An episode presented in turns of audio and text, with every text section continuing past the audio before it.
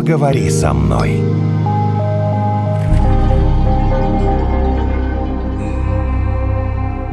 Что, поехали?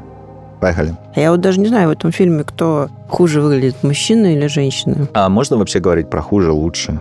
Ну, вот так По хуже, идее, он лучше. же должен быть осуждающий для мужчин, нет? Да, Вроде так нельзя делать. смотри. А все женщины как будто дуры получаются. Нет, нет, нет, ни в коем случае. Ты вот такое сейчас сказала? Нет, это не так. Я не аферист из Тиндера. Я просто одинокий парень, который захотел встретиться с девушками. Я не монстр, которым меня выставляют. Подчеркнул преступник, сидя рядом с нынешней возлюбленной, моделью Кейт Конлин. Говорит дальше. Фильм представили как документальный, а на самом деле история полностью сфабрикована. Не зная меня, люди не имеют права меня судить. Говорит главный герой нашумевшего документального фильма «Аферист из э, Тиндер», гражданин Израиля, который там отсидел в нескольких странах. Все почему? Все потому, что несколько э, женщин обманул. Такая простецкая схема, как всегда. Дорогая, я богатый, но за мной гонится мафия. Давай выпьем дорогого шампанского. И... Нет, там Нет, немножко по-другому. очень- Сначала давай выпьем дорогого шампанского, Ну да. потом э, я все потерял, мне нужны срочно деньги, и дальше очень долгая переписка, которая сохранилась у этих девушек. В этом фильме они ее показывают, где он просит ему переводить небольшие суммы денег, а сам в это время встречается уже с другими девушками и тратит вот эти вот деньги на других девушек. В итоге героини оказываются в долгах, Как в шелках. но при этом они же делали все добровольно. Они ничем юридически не могут доказать, что он мошенник. Не-не, да, в нескольких странах же он был осужден. Несерьезно. Ну, типа полтора года ему Ну, дали, полтора он года, вышел, ну, да. Он все равно был осужден. Вопрос в другом, почему? Почему девушки ведутся вот на такие... Ты его видела? Да. Ну, что это вот маленький? Э, Так и не в красоте же счастье, Жень. а в Ну, чем? В таланте. Я так понимаю, что он был очень-очень талантливым человеком, который Вот сумел сделать так, чтобы ему тебе верили. Приходит к тебе парень, мошенник. а, а ты ему говоришь, ой, ты такой талантливый, я в тебя влюбилась. Ну ладно бы был там Альфонс там Так, какой-нибудь, я так и не бывает. знаю. Так и бывает. Все же ждут и мечтают о той самой единственной любви, без которой невозможно прожить ни дня на свете. Вас чему-нибудь э, научит вот этот документальный фильм «Аферист из Тиндер»? Ты про кого? Про нас, про женщин или вообще в целом про людей? Про вас, в целом про людей. К нам сегодня э, в гости пришел психолог Константин Никулин, психолог и сексолог Константин Никулин. Здравствуйте, Константин. Добрый день. Необучаемые люди. Необучаемые, да? Ну, скажите мне. Мне хотелось сразу сказать, что, наверное, во всем виноваты сказки. Сказки в принцах. Вот. Про этих вот золушек. Значит, найти виноватого, ну что это, это самый такой. Кто виноват? Но я считаю, что у каждого есть какие-то крючки и слабые места, и не нужно говорить, что, ну, эти женщины, а, жертвы какие-то глупые, да, я бы так а, не поступила, например, какая-то девушка думает или женщина. Никто не знает, да, просто а, нужно очень внимательно смотреть на то, с кем ты общаешься и как эти грамотно аферисты прощупывают твои какие-то слабые места. Если проследить, то здесь есть прям четкая закономерность. И используются даже такие маленькие элементы влияния, которые описаны, например, в частности, в книге Роберта Челдини э, про влияние. Книга очень популярна, и там есть такой момент, что, например, в начале, когда ты просишь что-то, попроси маленькую услугу. И он не, не просил сразу 250 тысяч долларов у них. Он просил там 20 тысяч, но на нужном этапе. И когда человек, заплатив один раз что-то, да, он уже готов отдать больше, больше. Чтобы понимать, девушки брали кредиты, чтобы ему отдавать вот эти деньги. Они Да. влезали в долги. И здесь важный момент, что, как мне кажется, он находил не богатых девушек, а тех, кто отреагирует на его уловку. Мне понравилась фраза, по-моему, первая была постельная сцена, когда а, закадровый голос сказал, что а, об этом мужчине хочется заботиться или этого мужчину хочется спасать даже, когда он раскрыл именно тебе свою душу, когда он раскрыл именно тебе какие-то свои чаяния, ты почувствовала, но девушка говорит себя особенной, да, в этот момент. И вот это самое главное, как мне кажется, струнка, за которую он брал, а тем, кому хочется спасать мужчину.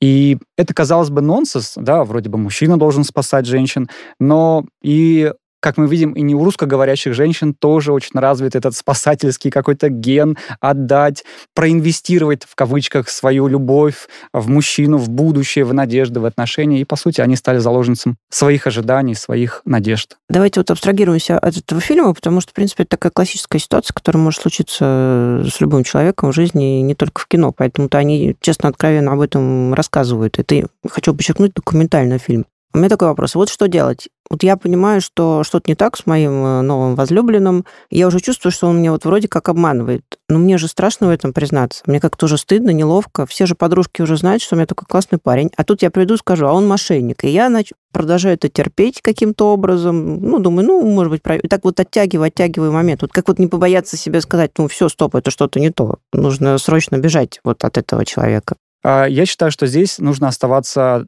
трезвой, потому что когда женщина создает образ. Мы, по сути, все создаем образ друг друга. У меня есть ваш образ в своем, в моей голове. И этот образ постоянно шлифуется, он дополняется какими-то фактами. И вот просто посмотреть, критической точки зрения этот образ насколько соответствует реальности. Посмотреть прямо по фактам. Говорил вот это, сделал вот это. Сказал вот это, сделал вот это.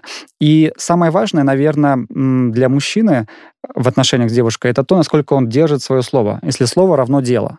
И этим проверяется серьезность намерений, да? Ой, давайте приведем пример. Слово, я вот, нет, я хотела дело. сказать, что я не очень себе представляю, как ты в состоянии, там, считается, первые два месяца влюбленности или чего-либо, как ты можешь вот так вот сесть и вот так вот отделить свои эмоции, образ от человека, отделить ну, то, да. что ты же живешь в этом образе, у тебя там все горит, тебе все нравится, вот он такой прекрасный. Какие вообще разделения? Ну, ты такие взаимоисключающие сейчас, конечно, вопросы задаешь. Не, ну, понятно. Но это важное замечание, на самом деле. Я бы хотел сказать про любовь и влюбленность. Вот кто-то из великих э, психологов сказал, что такое здоровая любовь и невротическая любовь. Невротическая любовь — это когда я э, не могу без тебя жить. А здоровая любовь — это когда я, мне хорошо с тобой, я люблю тебя, но я могу без тебя. Но я выбираю быть с тобой. И вот это очень тонкая грань, когда ты понимаешь, что не он тот, на ком свет э, сошелся клином, но ты не разрушаешься, если вдруг отношения ну, там перестанут быть, и ты можешь дальше двигаться, то это вот больше про здоровую любовь. А, наверное, когда бушуют гормоны и когда вот это все в голове, это может говорить о каких-то тенденциях, я не скажу, что нездоровых или каких-то подобных, но более таких невротических, которые и очень выгодны для мошенника. Потому mm-hmm. что именно это состояние отсутствия критического мышления и э, дает возможность потом и суммы большие э, одалживать ну, да, и так ну, далее. Да. А как понять, что ты вот в этой нездоровой фазе находишься? Какие там главные признаки? Главные признаки, что он для тебя как воздух. То есть, когда мужчина или женщина, неважно, э, говорят, что это для меня как воздух, я не могу дышать без тебя, э, психолог, он начинает задумываться, и для него это такой желтый знак, да, а, может быть, еще пока не красный, но уже желтый знак, что, возможно, э, эти отношения сложно назвать отношения равных, отношения эмоционально стабильных людей. Ну, как, как минимум, с одной стороны.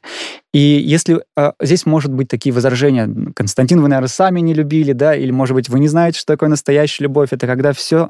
Не, я бы сказала так, что почти все наши книги и фильмы, они как раз рассказывают, что именно такая любовь должна быть настоящей. Когда ты не можешь жить, дышать, там, спать и так далее. Это к разговору о том, что я сказал вначале, что во всем да, виновата совершенно сказка. верно, да. Не-не-не, возвращаемся. Давайте. Мы можем сказать, что Константин вы, наверное, сами не любили, но... Но это не так и э, любил. Кто же скажет, что нет, не э, любил. Да-да-да. И любил, и сильно любил, и э, совершал какие-то безумные поступки. Но в какой-то момент времени, когда я столкнулся, например, с безответной любовью, я понимал, что ты можешь продолжать упираться в стену, а, но, скорее всего, ты растратишься просто. И вот здесь как раз-то критическое мышление позволяло включиться. Это помогало в этом и переключение на спорт, и на друзей, и на перемещение в, в другой город, да, какие-то такие кардинальные шаги к вопросу Натальи о том, как включить это критическое мышление, угу. когда туннельное мышление, оно сфокусировано только на одном человеке, да, да, и да. ничего больше не замечаешь. По поводу того, э, что держит ли мужчина свое слово, я все-таки э, попытаюсь добиться примера, потому что, ну, Костя, я пообещаю Наташе принести кофе с первого этажа сюда, или я пообещаю Наташе отвезти ее на Мальдивы. Так, это интересно. А, в результате ни то, ни другое не выполню, но только понятно, да, что ценность э, любого обещания, да, она разная. А во-вторых, что такое? Смотри на его поступки. А мы встречаемся еще вот, ну, буквально сколько? Полгода, да, она не может понять, что это я. Я обещал, что через 10 лет я куплю дом э, где там, в, в, под Одинцово, да? Хочу дом в Сочи. В Сочи, в Краснодарском крае. Как ну, это минимум. проверить? Да. В мелочах. А, вы привели глобальные такие примеры. Дом, Мальдивы, ага. ну и кофе тоже сюда, да? Ну вот, кстати, начиная с кофе, я бы тоже смотрел. Если мужчина говорит, я приду во столько-то, и он приходит во столько-то. Если он говорит, что суббота, скорее всего, я смогу быть, э, там, встретиться где-то, угу. и он, у него получается. Это такая маленькая копилка маленьких слов, но которых он сдержал, и становится их все больше и больше в копилке. А я, наверное, больше не про то, что ты будешь счастлива со мной, построю тебе дом и... Дворец, да, да, да, дворец. Да, да. И ждем, когда он это выполнит. Скорее, наоборот, на это не нужно обращать внимание, как некое сопоставление общих целей, да, но как именно что, окей, я буду смотреть, насколько ты сдержишь это слово. Смотрите на мелочи, смотрите на то, вот вы когда приводили пример, да, а мне вообще захотелось сказать, вы привели пример на полгода, а мне хотелось сказать о первом свидании. То есть на первом свидании уже можно многие моменты отметить. Например, обращайте стопроцентное внимание, как мужчина Хотя почему и женщина тоже, я считаю, важным, потому что мужчина тоже выбирает, и а, абьюзивные отношения с точки зрения женщины тоже могут быть по отношению к мужчине. Но я думаю, это отдельная какая-то тема. Так вот, смотрите на то, как а, мужчина или ваш партнер, партнерша общается с обслуживающим персоналом, с тем, в ком он не заинтересован или она не заинтересована. Потому что, когда мы распушили павлиний хвост на первом свидании, а, мы стараемся показать тех кем мы не являемся. А те, от кого мы не зависим, мы с ними общаемся так, как, так, как мы как привыкли. Да. Угу. Смотрите на то, как он реагирует на э, финансовые моменты, да, на то, какая в, в момент реакция, когда вы выбираете меню. Это, конечно, может быть такой больше какой-то меркантильный. Ой, ну разве уже не в прошлом вот это, что каждый, что нужно, чтобы мужчина платил за женщину? У всех по-разному. Вы знаете, у меня одна клиентка недавно сказала, что мужчина после первого свидания, когда она ему сказала, ну, ты знаешь, давай мы просто друзьями останемся, он прислал ей счет и сказал, что ты должна мне примерно там полторы тысячи, это половина, на которую ты наела. Какой милый. Хорошо, что она это сказала. Так бы ей прислал через полгода. А как она поняла? За дом в Одинцово. А как она поняла, что не надо, типа, с ним дальше продолжать. А так бы вышла за него замуж, и бац. Ты знаешь, мне кажется, это такая проверка. Можно же всегда так проверять человека. Ну, Сказать, предложить. знаешь, давай останемся друзьями, да? Ну, имеется Каждый виду... раз будешь так проверять, будешь, знаешь, до пенсии. А он обиделся. Ну, кстати, хороший способ на самом деле. А если уж говорить немножко про себя, знаете, когда я э, так э, подходил к отношениям, я никому не говорил, что я живу в своей квартире. Девушкам я говорил, что я живу в снимаемой квартире. Mm-hmm. Мне как-то э, папа или мама сказали, что ты так долго будешь искать, если ты говоришь, что ты снимаешь. На самом деле для меня это была хорошая проверка на, на то, что, ну, вообще я mm-hmm. как человек интересен, э, моей партнерши или нет. Нет, ну с обманом это тоже не очень хорошо начинать. Согласен, но... Она потом скажет, угу, ты же меня проверяла, а я вот такая вся растрепанная. Ей слава. будет приятно, что она не повелась. Тут как подать? Ну, Можно сказать, вот... что, но вот именно тебе мне бы хотелось признаться и сказать, что да, я слукавил, но я... Сколько хитро у нас сегодня психолог-сексолог Константин Никулин, ты быстрее. Надо это запомнить. Именно тебе я открываю, а всем остальным врал, а именно тебе я вот первым, как сказал, Эксклюзив, правду. да. Эксклюзив, ой, как здорово, да, да. Тоже, кстати, способ вызвать доверие, но это же манипуляция, так, если да. хорошая. Ой, да мы Чтобы все друг друга манипулируем, такой ну, вот хватит. Особенный. Ну, я вот такая особенная, потому что ты мне рассказала свой главный секрет. Евгений прям снял с уст а, вопрос манипуляции всегда сразу определение, что такое манипуляция, да. По сути, это то, когда мы хотим, чтобы кто-то сделал что-то необходимое нам помимо своей воли. Но мы друг другом, на самом деле, всегда делаем что-то. Принеси мне кофе, пожалуйста. Или там скажи, что я не приду там сегодня на работу, да. Это все манипуляция, получается. Человек не хочет это сделать. Но здесь а, важны деструктивные манипуляции, когда ты а, оперируешь к самооценке а, человека и говоришь, что, ну, ты, значит, не мужчина, если ты и продолжение какое-то, или что ты за женщина, если ты не можешь и какое-то продолжение, ну, там, угу, приготовить угу. еду или там что-то Это сделать. деструктивные Да, потому что они да? бьют по самооценке, и э, женщины, которые вышли из абьюзивных отношений, э, и мужчины, кстати, тоже, они потом потихонечку себя, в кавычках, собирают, осколки своей личности, потому что каждая такая фраза, она разбивает личность внутри себя. И человек начинает думать, ну, действительно, что я за мужчина или что я за женщина такая. Если я не могу, я не могу, я не могу. Ну, как говорят, 20 э, раз скажешь, что ты свинья, и ты захрюкаешь. Примерно про это. А есть более мягкие манипуляции, когда человек говорит, что, ну, только ты мне можешь помочь. Они не такие деструктивные, но это тоже манипуляции. Они тоже апеллируют к чувствам. Ты такой чудесный, Евгений. Только ты можешь э, починить мой автомобиль. Больше я никому не могу это доверить. Кость, я не могу починить автомобиль. Наташа об этом знает, но пытается мной манипулировать. Как поступать э, в таких вот случаях? Есть хорошая техника, она называется а, раздвоение личности, когда можно сказать, ты знаешь, вот я как человек тебя абсолютно понимаю и очень хочу это сделать. Но вот как мужчина или там как друг, как твой коллега, я не могу это сделать. И ты вроде бы и в положение вошел. Ну или как очень часто руководители манипулируют, да, там мне нужен отгул или еще что-то. Как вот по-человечески я тебя понимаю. Но как твой руководитель и как твой коллега, как твой партнер, я не могу сейчас пойти на встречу, потому что у нас с тобой там общий проект. Да? Mm-hmm. Давай, давай доведем его до конца. Давайте вернемся mm-hmm. от корпоративных отношений обратно вот э, к этим, как это правильно называется, романтическим, да? Как по-хорошему люди быстро могут понять, что, в принципе, они друг другу-то подходят, подходят. Ну, несмотря на то, что, ну, там, ну, понятно, у тебя же...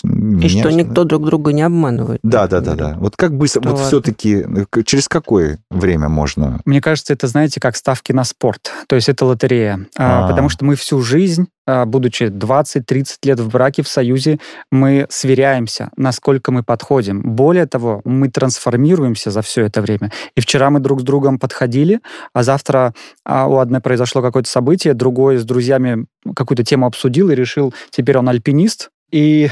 Я знаешь, сколько таких да. И, и кардинально поменялись образ жизни. То есть есть сферы, по которым стоит сверяться. Самое главное — это общие ценности, такие как э, финансы, такие как, там, ну, не знаю, религия, такие как взаимоотношения с детьми. Вообще кто-то хочет детей, кто-то не хочет. Угу. Взаимоотношения с родителями. Это такие базовые ценности, вот минимум пять вопросов, по которым хотя бы, чтобы было, даже если общего нет, ну, сильно общего, хотя бы мы готовы сесть за стол переговоров и общаться. Угу. Это уже хороший э, базис для того, чтобы что-то строить. Но если человек говорит, я живу одним днем, я живу в кайф, а вы такой э, основательный, да, планирующий человек, то, скорее всего, это будет очень э, двигать вас в разные стороны в отношении. Поэтому я бы смотрел на то, какие ценности. Есть очень хорошее упражнение, которое я тоже рекомендую делать тем, кто хочет серьезных отношений найти, написать свои ценности на маленьких листочках бумаги, 10 ценностей. Это может быть путешествие, личностный рост, там, развитие, религия, благотворительность, все что угодно. Вот что реально для вас важно. И проранжировать их от самого важного, положив ближе к себе, до самого менее важного. Да? И ну, не приходить на свидание и выкладывать это, ну, примерно сверяться, потому что говорит человек, где он бывал, что он видел, чем он интересуется, насколько это совпадает с вашими ценностями. Потому что вот часто говорят, мы должны быть, иметь общие интересы. Я знаю много примеров, когда люди увлекаются оба фитнесом или оба на, увлекаются бизнесом, но ценности разные. Кто-то возьмет чужое, ну, в бизнесе, ну, украдет, а кто-то, для кого-то это неприемлемо. И интересы одни и те же, там, бизнес, личностный рост, но для кого-то воровать это нормально, для кого-то нет. И по этому плану могут кардинально разойтись, хотя интересов общих много. А что делать, если, например, вот ты влюбился, но понимаешь, что человек тебя не устраивает? И как с этим жить? Просто хорошо время провести пару месяцев и потом разойтись? Ой, Или что-то можно вот придумать? Ты влюбился, но человек тебя не устраивает. Ну, не совпадает у тебя с ним ничего. Вот не твои вот интересы, не финансовые. Что... Обожаю. А что? Ну, да, ну, я же ну, про так, эмоции. Ну, так бывает. Ты понимаешь, что самое отвратительное, бывает? что так бывает да. у людей. Да, я, да. Понимаешь, ты влюбился, ну, ну человек... И он даже тебе, может быть, вот ты понимаешь, что он какой-то вот негодяй. А ничего же не поделаешь. Более того, негодяи нередко еще и сильнее привлекают. Конечно, да. Да, и что с этим делать?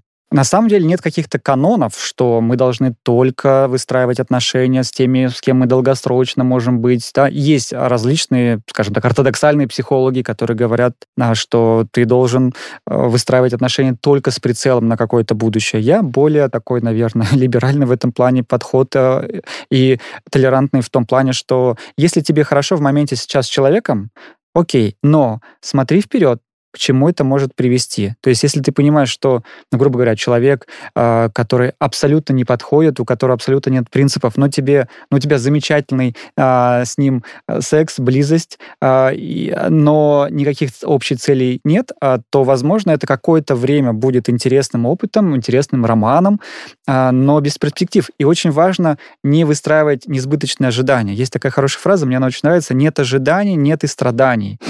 То есть основные страдания то, когда у нас были ожидания, что, например, сегодня у нас будет передача, она бы не состоялась. Чем сильнее были бы мои ожидания на этот счет, тем сильнее я и, возможно, вы бы расстроились.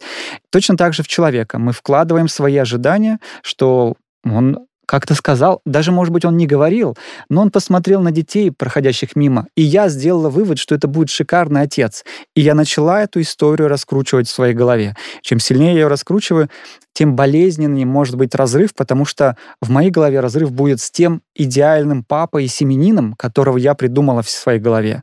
И вот очень важно вот этот трезвый, трезвый взгляд, вот то, о чем проповедуют многие восточные философы, быть здесь и сейчас, не в придуманном иллюзорном мире, а в том, что ты видишь сейчас с человеком. Если тебе окей в моменте и в ближайшей перспективе тоже, ради бога, будьте вместе. У меня такой вопрос. Вот вы сейчас говорили про ожидания, обычно они свойственны женщинам. Или мужчинам тоже? Или у них другие, как-то по-другому ожидания Наверное. Э... Или они просто более прагматичны? Вот как с ними? Я бы так сказал. Это очень обобщающе, а, и, наверное, так неправильно говорить. Но по моему опыту а, женщины уже больше выстраивают а, ожидания в сфере отношений, Потому что как-то так культурно получилось, что женщина без отношений как будто бы неполноценная, хотя я очень против этого.